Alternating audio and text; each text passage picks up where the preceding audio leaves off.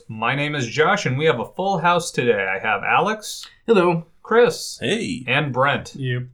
So, we are going to do a slightly different approach to a topic today, just because it's something that's come up off and on over several episodes at this point, and I wanted to actually have kind of an opinion throwdown here. So, what we are going to debate today is how indicative Twilight Princess is of a Zelda game, which is to say, I have made many claims that Twilight Princess isn't really a Zelda game, and both Brent and Alex believe that, yeah, no, it's a Zelda game, and turns out Chris is on my side, so we got a 2v2 going here. Surprise. Now, before we get into the thick of it, what were your general uh, ideas, reactions when I had come up with this topic? We'll go Alex, because you actually seemed, I was not expecting you to have as strong of an opinion on this as you did.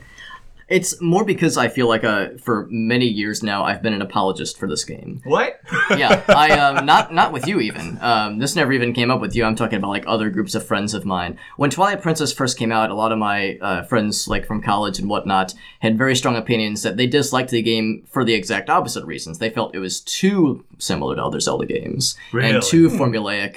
And that that's been the strongest criticism I've heard for years now. Is just how Twilight Princess according to some people, it doesn't stand out well because it's so similar to other Zelda games. So, I and I, I love Twilight Princess. It's one of my favorite Zelda games. So it was always kind of frustrating. I felt like I was having to not defend its honor necessarily, but kind of explain myself to all these people who just who really had strong opinions about it. So, so like when I when hearing this this very new approach, it's like, oh man, now it's now it's the opposite. I, I feel like there's a there, the the grand scheme of of the internet and video game fandom can't make up its mind about ways to to attack this game. So Aw. it's, it's surprising to me, but but um, but no, I, I wouldn't say that I'm like offended by it. It just it was legitimately surprising. I would be more surprised if you were legitimately offended, because I don't think I've seen that recently. uh, Chris, what about you? What was your thoughts? I was kind of surprised only because we haven't really talked about Zelda that much, and then kind of find out we share an opinion on a Zelda game.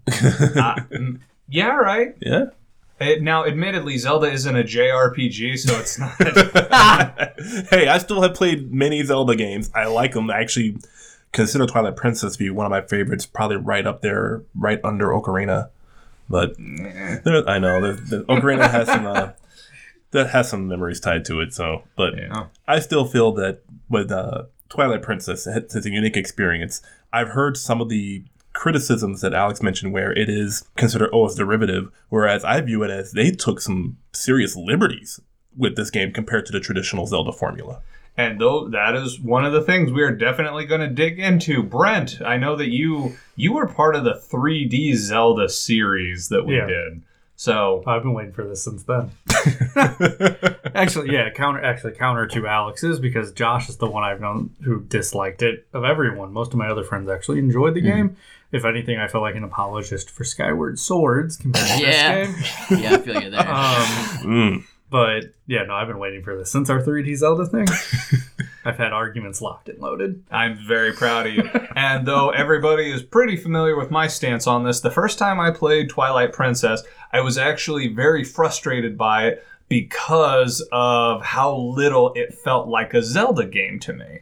Because of reasons we'll get into, and it wasn't until I replayed it on the Wii U that I felt like that's actually what made it a stronger game was because of the different approaches it took. And once I viewed it as a game that was not a quote unquote Zelda game and more of a Zelda homage like Darksiders, then it was something that I actually got a lot more okay with. Because when I viewed it through the lens of this is what should be in a Zelda game, and I guess that kind of makes me one of those fanboys in the process, I didn't like it at all. So when I viewed it as, well, here's how it's an homage to Zelda games, and now we're going to get into the nitty gritty of why we believe all these cases two and four be against it. Uh, and I had generally broken these topics up into different different facets of the game.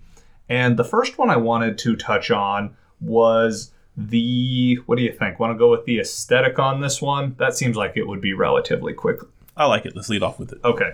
So when Twilight Princess was announced, one of the big things about it was, oh, here's a dark Zelda game. And that was significant because a lot of people believe that Wind Waker, because of the was it there was an E3 demo for the GameCube that showed a realistic Link fighting a realistic Ganon. Everybody's like, "Oh dang, here's what we're getting." And then they showed Wind Waker, and people were pissed because it's like, "Oh, more like Zelda." And I just wanted to open hand slap them because I love that game. and then they showed Twilight Princess, which looked like this gritty, dark Zelda game. Except when you started playing it, like Link looked like Link, Zelda looked like Zelda, everybody else looked like they'd had um what it what's the flipper babies? what? I, I'm trying to remember. You lost me on that one. Thalidomide. Like Oh. everybody else in that game is very has very unusual characteristics, and I don't feel like even Ocarina of Time or well, I can't say Majora's Mask. I don't feel like other games leaned into all the characters looking quite as off as Twilight Princess did. For lack of a better term, Link and Zelda and Ganon uh, spoilers, I guess, they all look normal. Like they look like you would expect them to look. Whereas every other NPC has wildly exaggerated features. Like it really makes the main characters, quote unquote, stand out aggressively to all the NPCs. Which that that right there didn't gel with me because it didn't make me feel like you were part of their world. It made me feel like you were external to their world.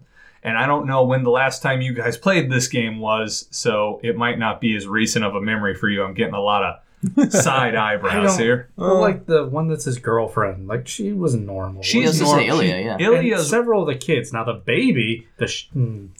I don't. Is that know- the flappy baby we were talking about earlier? no, All the, of the baby kids- that the baby that ran high extortion rackets. That oh, baby. oh. all of those kids had enough forehead that they could have traded it in for Yeah.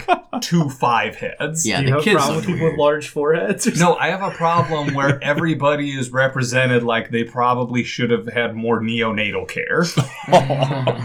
So Well, Wait, like doesn't this take place like in the future though, com- in the Zelda mm, timeline? So uh, it takes place if we're really gonna do that. This takes place on the kid timeline. Yes, the Majora's Yeah. Mask timeline. Uh, Yeah. So this takes place canonically after Majora's Mask. So that was a problem I had with this game because yeah, Ilia Ilia looked relatively normal, but and we'll go in I guess we'll tie this into the aesthetic. The NPCs, like they didn't engage with me in a way that made me feel like this was a Zelda game, which is to say, in every preceding Zelda game to this one. So Wind Waker, Ocarina of Time. I'm not going to include Majora's Mask for the reason I'll state. There was an implied connection between Link and Zelda. Like that was always a thing. You were always trying to save her for some reason, and there was some degree of romantic interaction there. Uh, whether or not it was acted on, different fact. But in this game, Ilia was your definite girlfriend. Like that was a thing. And the first time I played it, I had a problem with that because she wasn't Zelda. And then it doubled down on a problem when I met Zelda and she was a huge like I okay, let me let me change that phrasing a little bit. Zelda was the kind of warrior queen that you would expect from that kind of world. That was a completely different Zelda than we'd seen before. And that didn't make me comfortable with her because it wasn't something I was used to. Because for as strong of a character as that Zelda was, she didn't do anything. Like she gave herself up, got captured, got possessed. And then at the end of the game, after your girlfriend had been supporting you for whatever reason, you just run off on her to presumably go to Zelda. Like, it doesn't make any sense if you view it as a traditional Zelda game to me. Because you had connections with other characters who were not typical, and then you threw them away because they go, psych, it's a Zelda game. That was my problem with it the first time through, was they have all these ideas that are atypical to a Zelda game, and then in the very final hour they go, lol, there's actually Ganon, lol, you're actually trying to save Zelda. Like, they take everything unique about it to shove it into that Zelda mold right at the end. So I know there's got to be either aesthetic wise or about the NPC interactions. I know you guys got to have something. Are we still talking about aesthetics? I, I You kind of lost me. Yeah, you kind of went off on the whole Zelda I, I tangent, which is a pivoted onto thing. the NPC. Thing. Okay, so we're done with aesthetics. So if there's something you'd like to add about aesthetics, like the I'm fine with the dark Zelda. I am. But I felt like it wasn't dark in a way that actually delivered on what it was going for. Like the Twilight Realm felt unrealized to me. Like there was so much that could have been there that they didn't dig into like they normally dig into this kind of stuff in Zelda games. Like especially Ocarina of Time, where they started giving a ton of narrative backstory.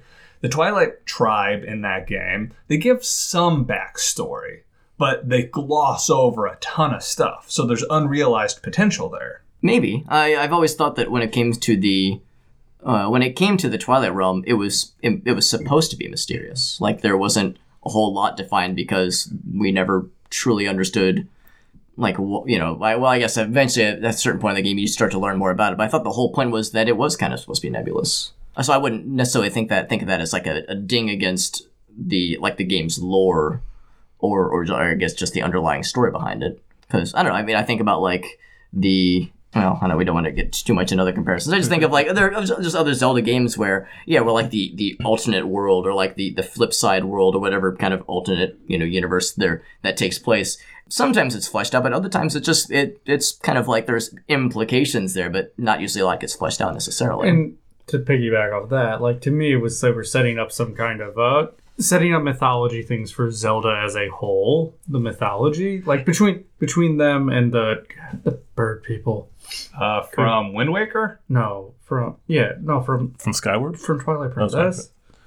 Bird The people? cuckoo. Oh, those things. Mhm. The the sky rays. I couldn't remember what they were called. Oh, but yeah, yeah. I can't, I can't remember The either. Okoko. Cuckoo. Oh, there we go. Oh, Coco. Oh, oh. Those I are mean, gross they- monsters. I mean, they've come out. They've come out and said things about them, but yeah, I felt like they were setting up mythology things they wanted to explore later on. And I would have been fine with that if they would have. I don't know. It it felt like they set it up without a clear direction because, for example, just to go on some previous examples, in Majora's Mask, I felt like they talked a lot about Termina when you got there, but there were still mysterious things that they gave you the general outline for, like the giants. But they still had like tales about the giants. Whereas the Twilight people, they go, these guys are super important and you're going to interact with them, but not enough to be of any significance. Well, because the Twilight took everything over, there wouldn't be tales when they're the ones that are ruling the roost. And that was the other. So the Twilight took everything over, but the only person who seemed to have any of that imperialistic tendency was Zant. Like, they mm-hmm. didn't seem that aggressive at all, which is where. And I keep flip flopping between NPC and aesthetic, and I apologize for that. But it kind of ties together at least a little bit in the way they present this. So, like Zant, for example, I love the fact that they had introduced a new antagonist who wasn't Ganon. And he was awesome up until he started acting like a chicken man. there is a point about two thirds of the way through the game where suddenly he starts flapping his arms and croaking and cawking and all that. and the first time I played it, it made me really angry because I thought they'd ruined a great villain. But the second time I played it, I realized that the reason they changed him up so dramatically at that point was that's when that was the exact moment they introduced Ganon. So the second they introduce Ganon, they have to hobble the guy they just created. Mm-hmm. Like, I thought it was to like try to show that that's how he normally is, or something like that. I thought like under his control.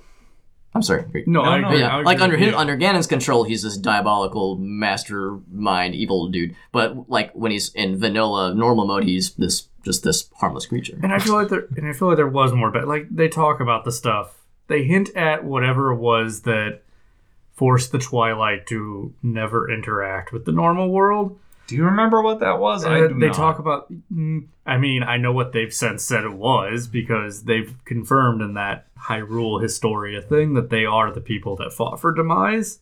Hmm. Really? Yeah. Fancy that. I had no idea. The the Twilight people in particular are ones that I want another game about.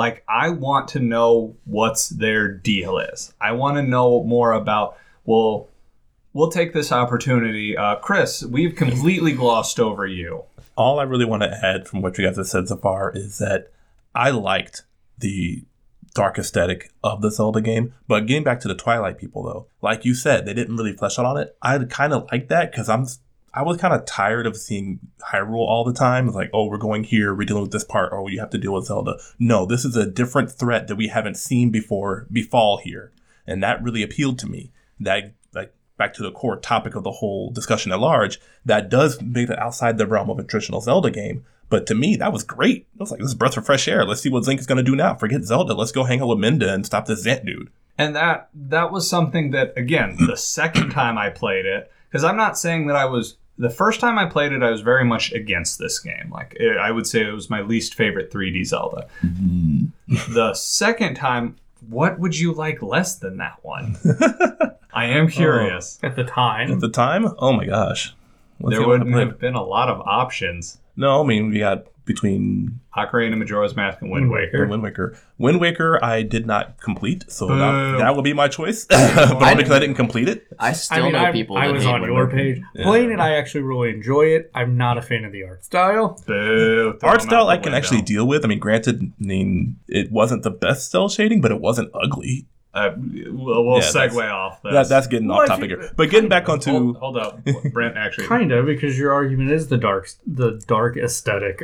which is what I look thought to get back into. And the dark and i'll just make this quick to hand it right back off to chris the problem with the dark aesthetic with the semi-realistic and the weird deformities it didn't have the level of expression that to me wind waker had because they really did well with the facial and eye stuff that it expressed a lot whereas the idea for him to go quote unquote realistic slash deformed it didn't communicate as well to me I don't feel that that was an issue for me. all right I feel that it was great seeing Link as oh he's a, at the time hyper realistic compared to past games. The NPCs they're NPCs. I couldn't care less if you have a super deformed face or if you are you know trying to make Link look like he's the most ugliest thing on the planet while you're the shining knight of beauty. All that really matters to me is that okay, this dude gives me what I need to know. I help him out. He smiles at me. Great. Let's keep going. I'll confess, I can't Okay. think of any NPCs that look weird other than that one weird baby. That's so the only one. the only reason that I have such a burning memory of this is there's a let's play going on right now of Twilight Princess. Oh dear. And you see all the NPCs in it, and a lot of them, like their eyes will be real close together, and they'll have a huge forehead, Man. or like it's a I- lot more. Now were they playing with the jarring. settings or is this more of a case of just like No, that's. I mean- a- I still feel like there were deformed people in like Ocarina of Time. But everybody was deformed. It like you, it didn't seem super deformed because you were just as blocky as everybody else. Well, not so. Are you talking about the- So is it a, is it a problem with the the design or just the limitations of the hardware at the time? Well, this one in Twilight Princess, it's a conscious decision because you're all just as blocky in Ocarina of Time. In Twilight Princess, they made the decision to make Link look like a pretty elf, and everybody else looks like they should have had a few more weeks in the oven. oh my god. Is it possible that like they were going for some kind of inter inter or in betweeny weenie where Wind Waker everything was cartoony, like you mm-hmm. pointed out, everything had big expressive eyes, and they wanted the big expressive facial things in this game too, and they were like, well, we're going for a more realistic thing. Let's try to do both. And maybe for some NPCs it didn't work out so well, but maybe that was kind of the point. Maybe that was Which the idea. What I'd argue they did with Skyward Sword. Yeah, and maybe it worked out better with Skyward Sword. I Well, don't in have any Skyward issues. Sword, I feel like they corrected more toward the cartoony realism because, like, mm-hmm. Groose and they they didn't make me think that like these people need to go to a doctor. Like, I'll show you some of the NPCs afterwards. I, uh, I, I mean, maybe that was just a more successful middle ground. Is kind of what I'm getting at. Uh, maybe Skyward Sword was a more, a more it- correct realization of what they were trying with Twilight Possibly. Princess. Yeah, definitely. They did a better combination of both the Yeah, Wind Waker and Twilight Princess aesthetics. But that was one of those things where every previous Zelda game, I felt like I was still part of the world, whereas in Twilight Princess, minus these characters who I could tell were attractive enough to be important to the plot, everybody else I felt like an outsider for. Which was interesting because you would think they'd want to try to communicate something like that in Ocarina of Time, where you were supposed to kind of be an outsider. But I- Hyrulean, so Right. But you didn't really get that feeling because you were just another elf kid in the forest until you weren't an elf kid in the forest. Well, yeah, but that that only lasts for so long. You're a Hyrulean the whole time through, though, Right. so of course you would blend in with everyone there. Right. But I think, unless somebody else would like to add some more to the aesthetic NPC thing, I think this is a good time to pivot on to a crucial point of my foundation here, and that would be the companion in this game. This is this might be 80% of my case right here. because in every previous game, well, not every previous game because they didn't really introduce the idea of a companion until Ocarina of Time. In Twilight Princess, the companion was, to me, the main character of the game. Uh, you weren't. You were technically trying to save Hyrule, but that was incidental to getting uh, Midna, the Twilight Princess, her kingdom back. And I felt the game would be just as effective being called Midna and Friends Big Adventure because you I really feel like the game could have just cut to Midna busting Link out of his chains and then helping him along for the rest of the game. Like it could have just started there and not been a Zelda game and you controlled Midna. And that's that is the absolute foundation for it. There are places where it would have been an interesting change of pace. Like there is a point about quarter, no, third of the way through the game where Midna gets wrecked by Zant and like hit with light really hard and it puts her in some She's weird almost dead. Right. So that's where it would have been difficult if Midna was the main character. Then it would have been an interesting trade off where this weird wolf boy she's helping now has to take the autonomy to rescue her for himself. Like, I found this game to be so much more narratively satisfying when I viewed her as the main character and Link the dude who just happened to be at the right place at the right time. Now, quick side note I do recognize that Link is called like the hero of legend because of his eyes. Was that it? Like when he changes, I thought when Mhm. he changes into the wolf, Yeah, like the eyes. Yeah, he has like blue eyes as a wolf, and that's a thing. I thought it was because when he transformed into a wolf, it was because he was the chosen one. Like after you after you go through like the first dungeon, you were given your human form back and you're talking to like Faron, I think. She like straight up tells you you are the you are chosen by the gods to go on this adventure and, and save Hyrule and yada yada yada. Like I thought it I maybe the eyes were symbolic, but I thought like from the get go he was meant to be the big I think it's both. They mentioned Okay. the eyes specifically. He's not wrong about that one. Okay. My counter to the whole the companion thing is I would say Twilight Princess is the end of a progression they started with Ocarina of Time. Each one they were trying to up the companion. You had Go ahead. you had your fairy in the first one who was just irritating as all hell just to give you points of these are the buttons you press. And then you had whatever the one in Majora's Mask was called. and then- Cattle? Yeah. I think so. I, I'll confess I can't remember the name. and then you had the boat, who was more Oh, yeah. interactive than they were, and then finally you have Midna, Well, and that was okay. Good. I don't want to interrupt. Did you and have then more? last you have the sword in Skyward Sword. Ugh. and that's pretty interactive. Oh, yeah, Yeah. and I would argue for better or for worse. yeah, no, I know. I would argue it was a progression they had started with Ocarina of Time introducing a companion. Well, and that was kind of the thing, and I'm I actually like that example you gave because yes, the one in Skyward, not Skyward Sword, Ocarina of Time, that was the proto companion. They they didn't really know what they were doing with that companion. There was no real emotional connection whatsoever. It was this is a 3D game. Here are the buttons you need to press because everything else was 2D. Yeah, I don't Yeah. think she was supposed to be emotional. Honestly, Uh-huh. I think it was just a navigation. I feel like they made it. Oh, she was emo- called Navi. yeah, exactly. They made her more emotional, but near the end. Majora's Mask. Yes, yes, yes. much more emotional in Majora's Mask. And near the end, there's a couple times where they kind of want to imply there's supposed to be an emotional thing just because she gets injured. It's like right near the end of the game, but mhm. there's not much. Yeah, And then Tattle, yeah, there's much more of an arc there because, yeah, valid point. And then here's where I think that the King of Red Lions made a better companion than Midna did because he was crucial to the story, but I don't think that he necessarily was as driving behind it as Midna was. Like, yes, he had a big part behind the scenes, but you felt like you actually were pushing the story along. Like, your sister got kidnapped and like this felt like you were just crossing the streams you still had things that you were going to do in this one you were in twilight princess you were a farm boy who happened to get grabbed out of the wild like you were straight up a goat farmer in the first two hours of the game which this was it with you chris where we recorded that episode about Yes. yeah. Twilight Princess was a huge example of that one, where I felt that in Twilight Princess, Link, yes, uh, to your point, Alex, uh, Faron said you're the chosen one. I kind of feel like she could have said that to anybody. And yes, I know that's just arbitrarily picking somebody, but it didn't feel like that you had any impetus to actually be the chosen one other than you happened to be there. In the other games, it felt like you were actually driving yourself along and your self determination was a contributing factor to being the chosen hero. Whereas in this game, it's like you're on the other side of a wall of twilight when it happens to be there. I mean, if a god tells me my soul is so pure I'm destined to save Hyrule, I, to me that seems pretty compelling. See, I guess, but I don't know what to tell you, buddy. from like a Zelda mythology thing for me, this game always felt like the this was the one instance the gods were like, yeah, we tried to kill Ganondorf, but we screwed up. So this happened. Let's deal with it. Isn't that literally what happened? yeah, kind of. Yeah.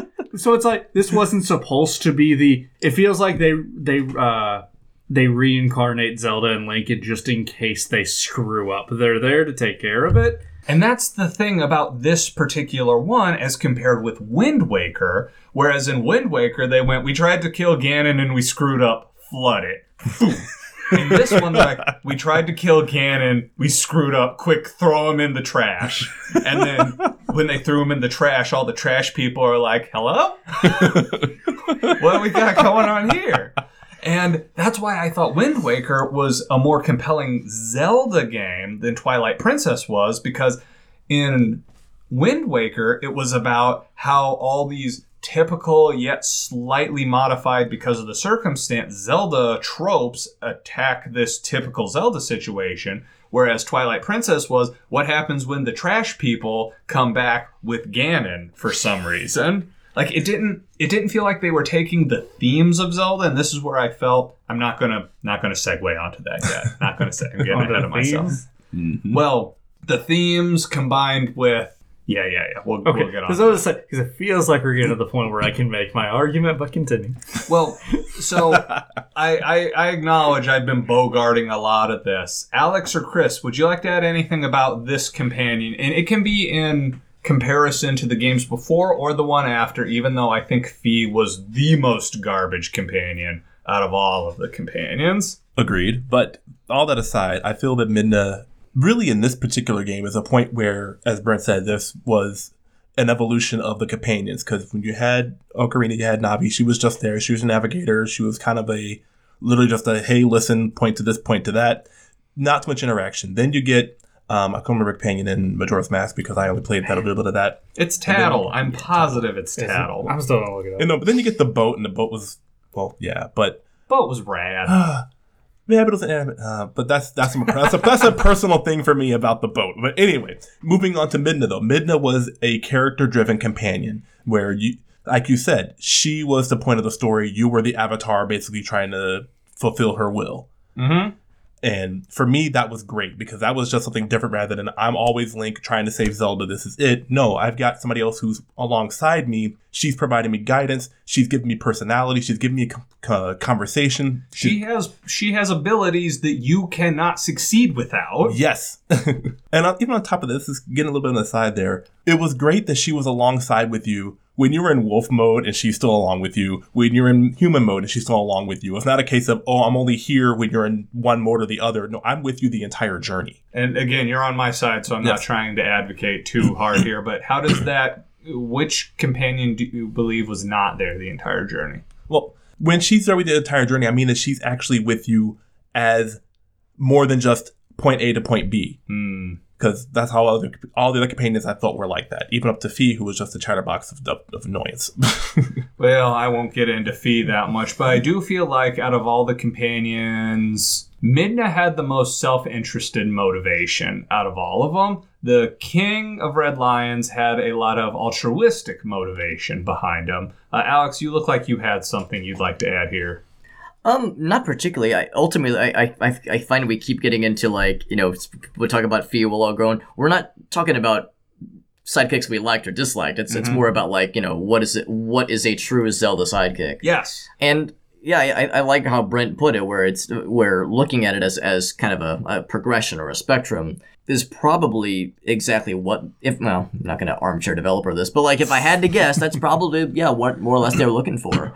Especially when yeah, looking at, at the previous games and of course obviously Skyward Sword. And then yeah, to get a step further, looking at Breath of the Wild and you know, you have a companion for the first what, half an hour, forty five minutes of the game, then you're kinda left on your Oh, own. yeah. Which is kind of also I think fitting with that theme of the game where everything is dead and sad, and you're kind of, you know, you're kind of pick, trying to pick up the pieces. So I, I think this all was one. Well, I don't know if it was the, if there, this was Nintendo flying this by the seat of the pants, or if this was the whole plan all along. But if this idea of trying to like have this progression and then all of a sudden this drop off of now let's really switch things up. I mean, I I feel like that let's really switch things up shouldn't disqualify a game like Twilight Princess, where that's kind of the whole point, I think. Well, and I'm not mm, because it's a valid point, and the progression the progression thing is also a valid point. I think just comparing and contrasting the King of Red Lions versus Midna is a is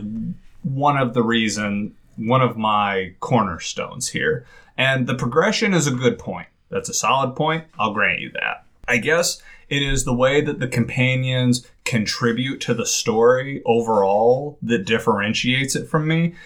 The companions, and again, this is why we're having this conversation. The companions always contributed to Link. Like, I felt like Midna was pulling Link along. Do you guys disagree with that? I'll give you 50 50 on that. Now, why? like, because all of your objectives in that game were Midna saying, go find me a thing. But at a certain point, though, it wasn't. Though I mean, uh, at a certain point in the game, like uh, when is it when you're in the dark realm? Like when she gets hit, it's not. It's you deciding to do things.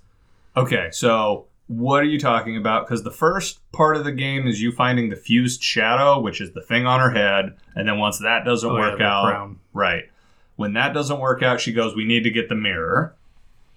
So, what are you referring to? Let me come back to that. You got it, Alex. What do you have on that? Now, your thing was that just because she's pulling you along doesn't mean that she is not a typical Zelda companion. Is that what you're saying? What I'm really saying is having something atypical like that shouldn't, to me at least, be ammo to disqualify the game Well, and disqualify is from being a Zelda game. So. Like it's not a s- for me, it's not a strong enough parameter. Like if what is a Zelda game, it must do this, this, this. If one of the this is it, for me is, or if we're saying if one of the this is is the companion needs to fulfill these parameters, then for me, I'm just like, ah, it's not as big of a deal for me. That's not a deal breaker, I guess is what I'm saying. So, and I guess it's not necessarily that the companion is pulling you along so much as it didn't feel like Link was the main character of the story. Yes, that's how I felt about with Midna and the situation with Link.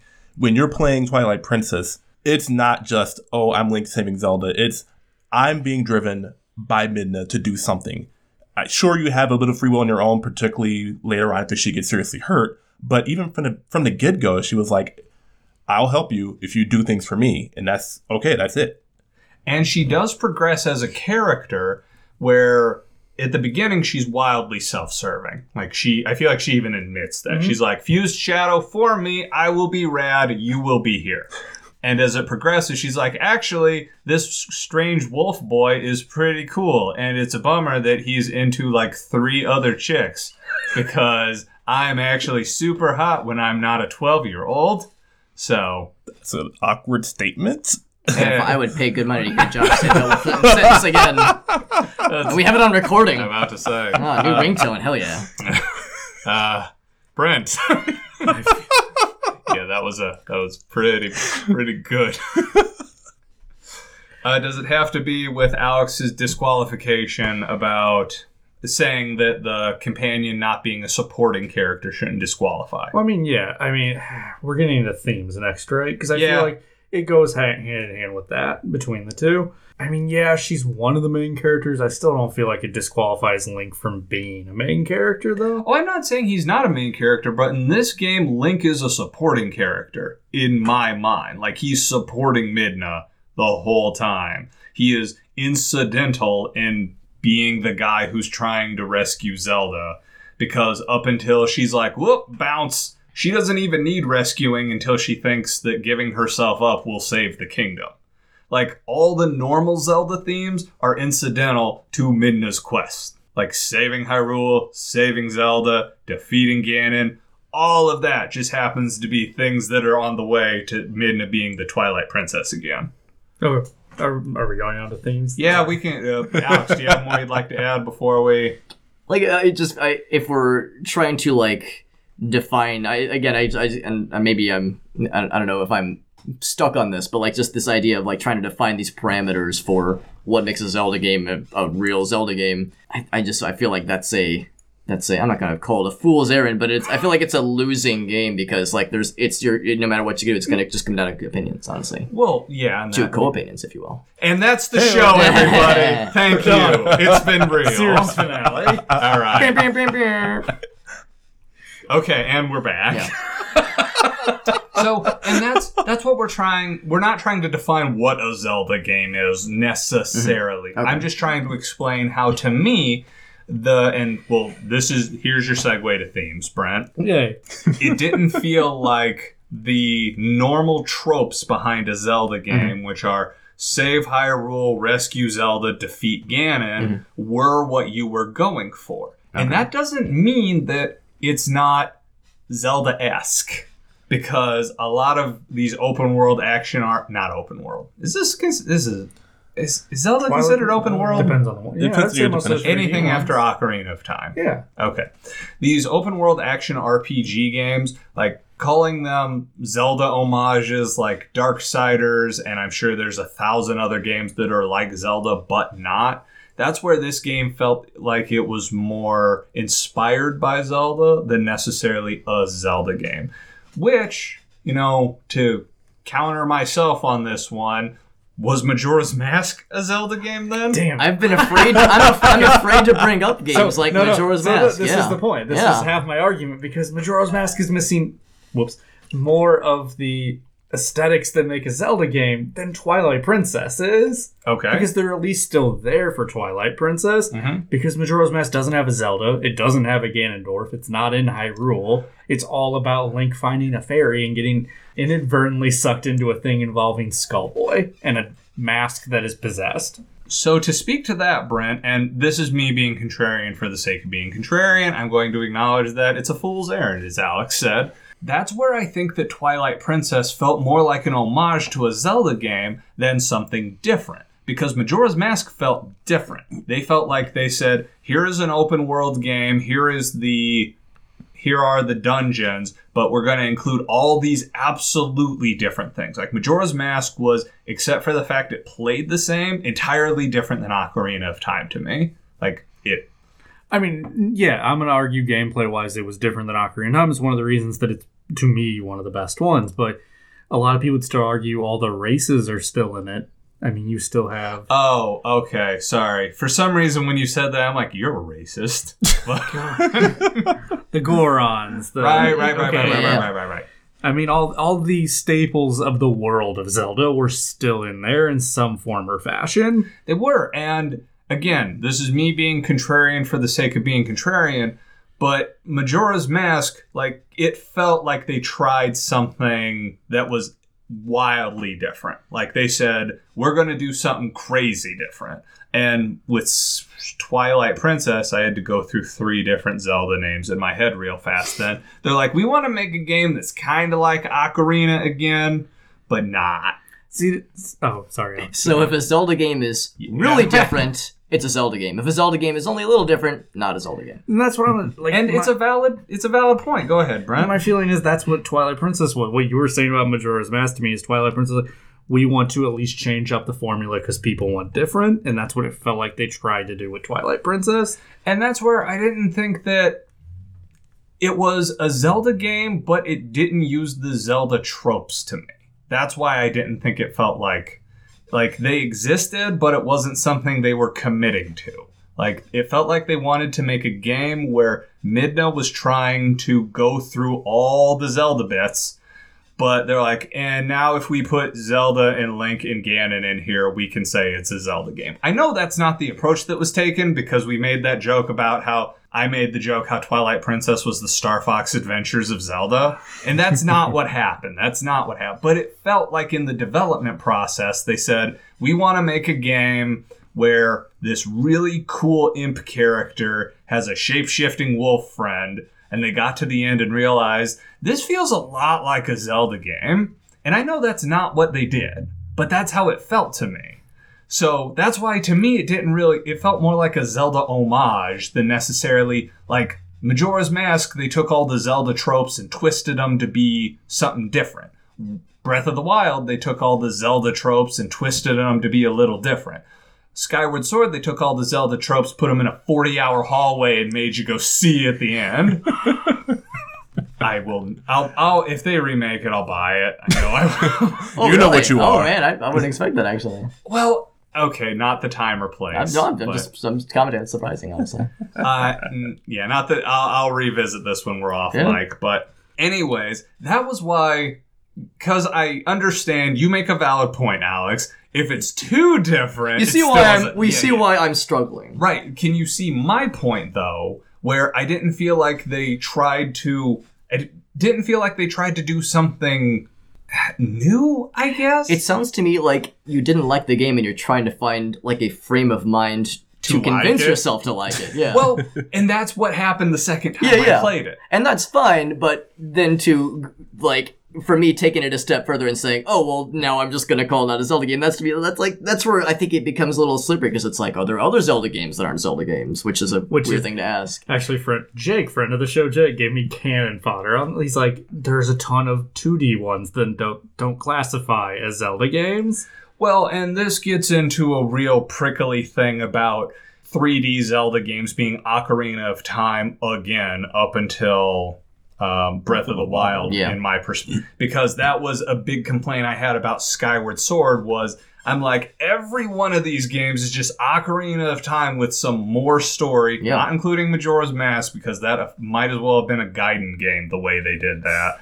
But every one after Ocarina of Time, it's like more story, less uh, exploring. More story, less explore. And then they got up to Skyward Sword, where it's like we're just gonna hold your hand through all forty-five hours of this. Yeah. See, I felt like the world for Twilight Princess was bigger than Wind Waker, especially the especially the HD where they cut down you sailing for mindless hours. Oh, okay, you're talking about Wind Waker with that.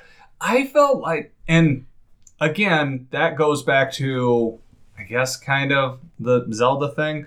I always felt like exploring was an enormous part of the Zelda games to me. Like, I loved exploring in the 2D ones and when I was younger in the 3D ones. And this is not saying that Twilight Princess doesn't have that. I'm going to be honest about this. I don't remember exploring in Twilight Princess at all. I remember loving exploring in Wind Waker because of how bright everything was and engaging. And when I saw an island out on the horizon, I'm like, I want to go there. And then I want to check it out. In Twilight Princess, I'm like, oh, cool. It's more Twilight area. That's great, I guess. Where, how do I make this un-Twilight? It just felt like Ocarina of Time, but with less newness to me. Like it didn't.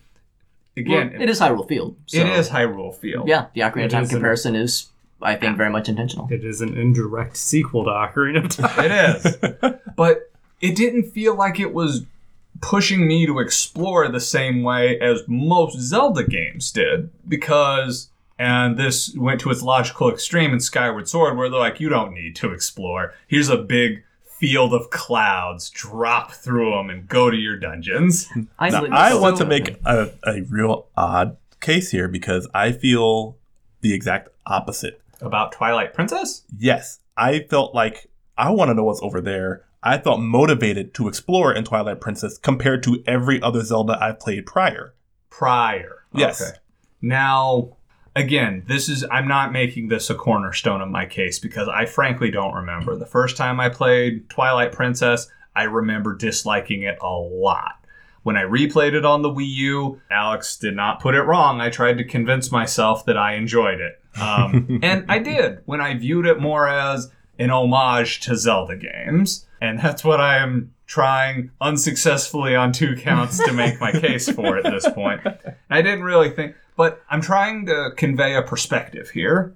Am I being effective at all at conveying that perspective? it, it, to me, these are things that, again, I've like not quite in the exact same way, but I've, I've heard these kinds of things from friends that just didn't like the game, and that's totally fine. There's no question about liking or disliking the game. Like that's that to me is just like, eh, you know, whatever, it's fine. But like the like classification of what qualifies as a Zelda game and what doesn't, I, I again, I the thing that keeps getting to me is like I feel it starts to get, like you said, it becomes prickly because then you there. What about this game? What about this? I feel like it starts to open up a Pandora's box that just starts to get unpleasant after a while. Honestly. Well, and that's why, Brent, you had a thing?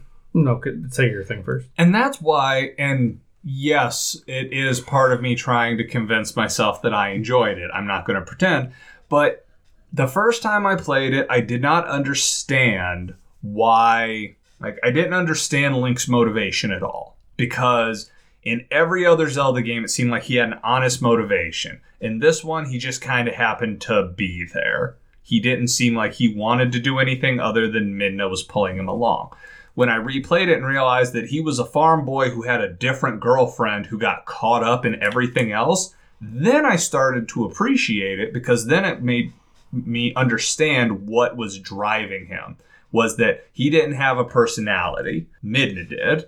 And that was actually, I still can't defend him running off at the end of Twilight Princess because there's no reason behind it. Because if he was going to find Midna, maybe but there had been no indication to me in any real way through the game that him and his girlfriend Ilia had been splitting. She was supportive of him through the whole game. So when he runs off at the end, I still can't defend that decision. I don't know why he did it. But is it really running off, or is it just how it ends?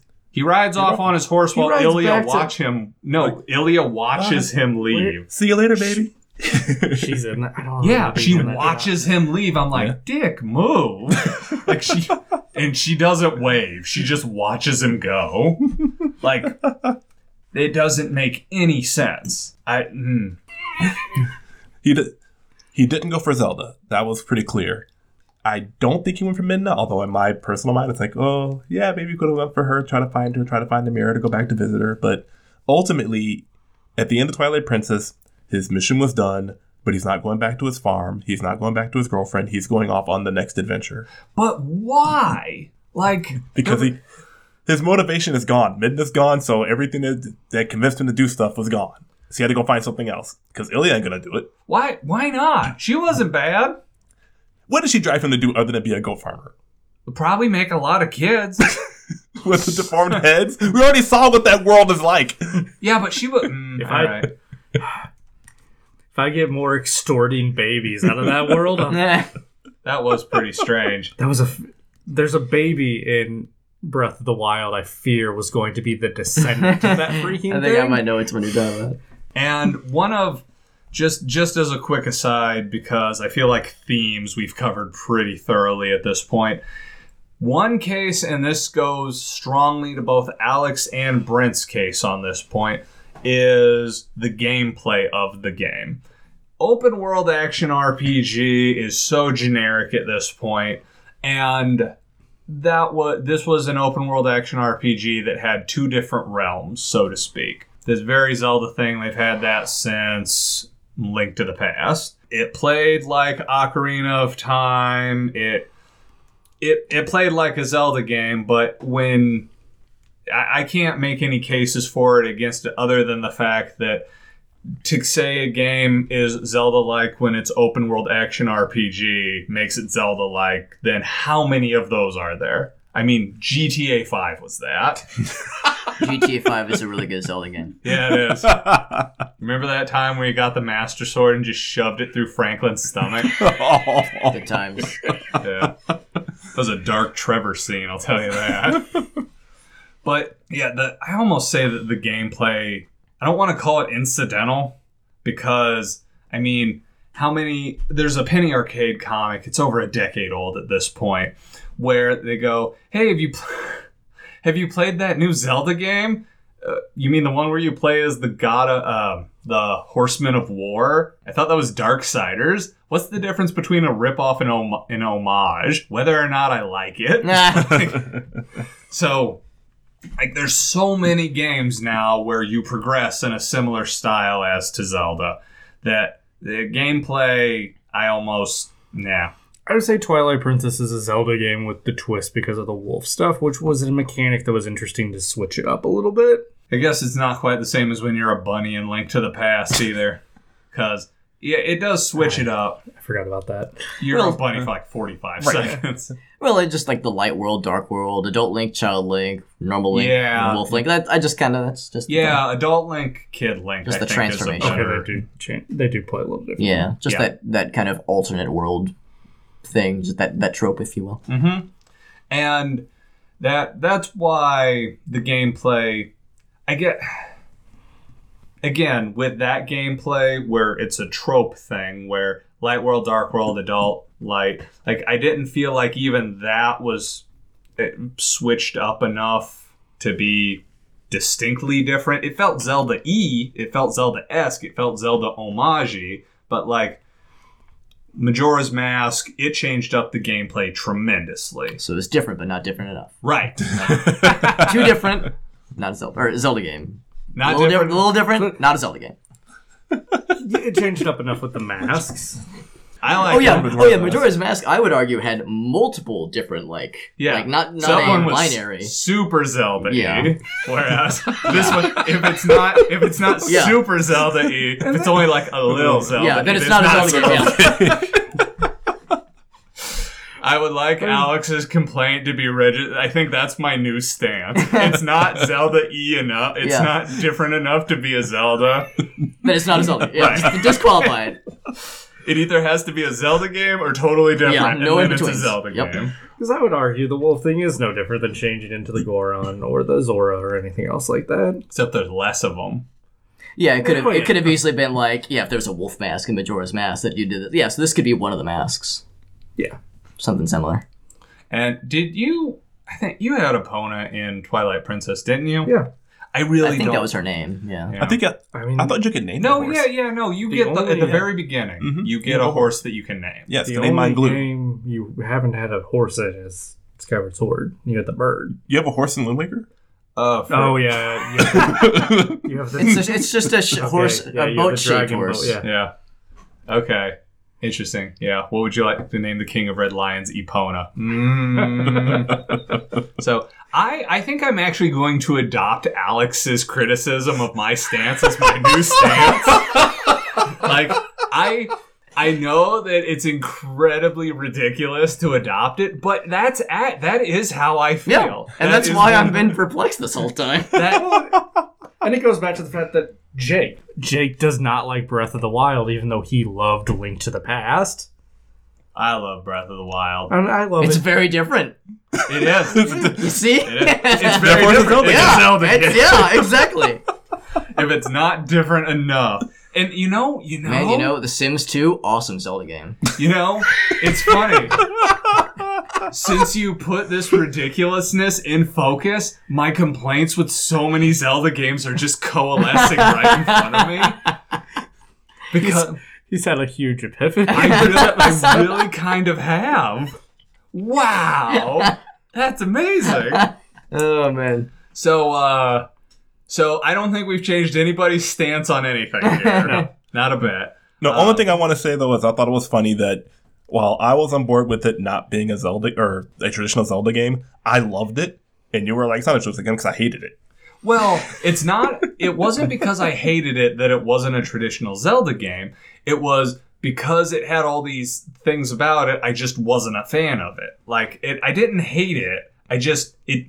I didn't know why it was calling itself a Zelda game to me because it wasn't different enough to be a Zelda game. I adore that. Would it be safe to say that there were you had expectations that it just didn't fulfill in like very specific ways? Yes, it had expect. So the there were expectations I had where as the main character Link, you were going to be one the one driving the story along because of your courage, because that was always your trope. Nope, you were found by a pixie girl who busted you out and told you how to do everything. Like there was no uh, agency on your part until the part where you had to save her. Like that was the only part in the game I felt that you drove forward. I'm like, okay, well, I need to save Zelda because I always have to save Zelda. Yeah, it's more about saving Midna's people, and Zelda just happens to be there at the same time. Like, I didn't feel that Zelda was actually important to saving that. She just happened to be the queen at the time.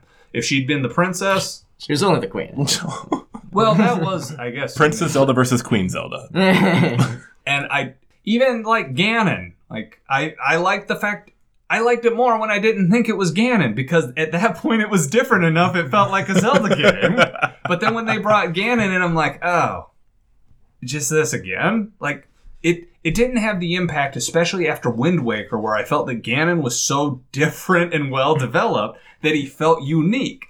This just felt like boring Ocarina Ganon. What if again. Ganon in this game had a head that was just 300 times the size of it was? Nothing else about him was changed, but that then Just the forehead. Just the forehead. Just the forehead. Oh my god. Miles of forehead. All right. I feel like uh, Brent, unless you have something, I feel this has run its course. Like, I, I think we're about good here. You got anything No. you'd like to add? Great. I was, Just- Just took any kind of intellectual thought say- and we just squeezed it right out. I was just about to say they shoved the Majora's Mask moon on his body, and there you oh, go. Oh, dude! Yes! I'm about to say this is how they merge all the timelines oh, man. together. Dude, I want like a Photoshop of Ganon just this is the inflated. villain, this is the villain of Hyrule Warriors 2. Oh, oh God. Ooh, yeah, there we go. All uh, right. Okay. oh. So we got anything else, guys? No, I'm good. No, I'm good. Great. It's just different enough. Dim- on that note, Brent, thank you for coming on. Yep. Chris, thank you for coming on. Always a pleasure. Alex, thank you for coming on. Glad to be here. So let us know what you thought. Did you think that Twilight Princess was different enough it should be considered a Zelda game? Was it only kind of different so you fall into my uh, boat? Let us know online. But until next time, my name is Josh and this has been Co Opinions.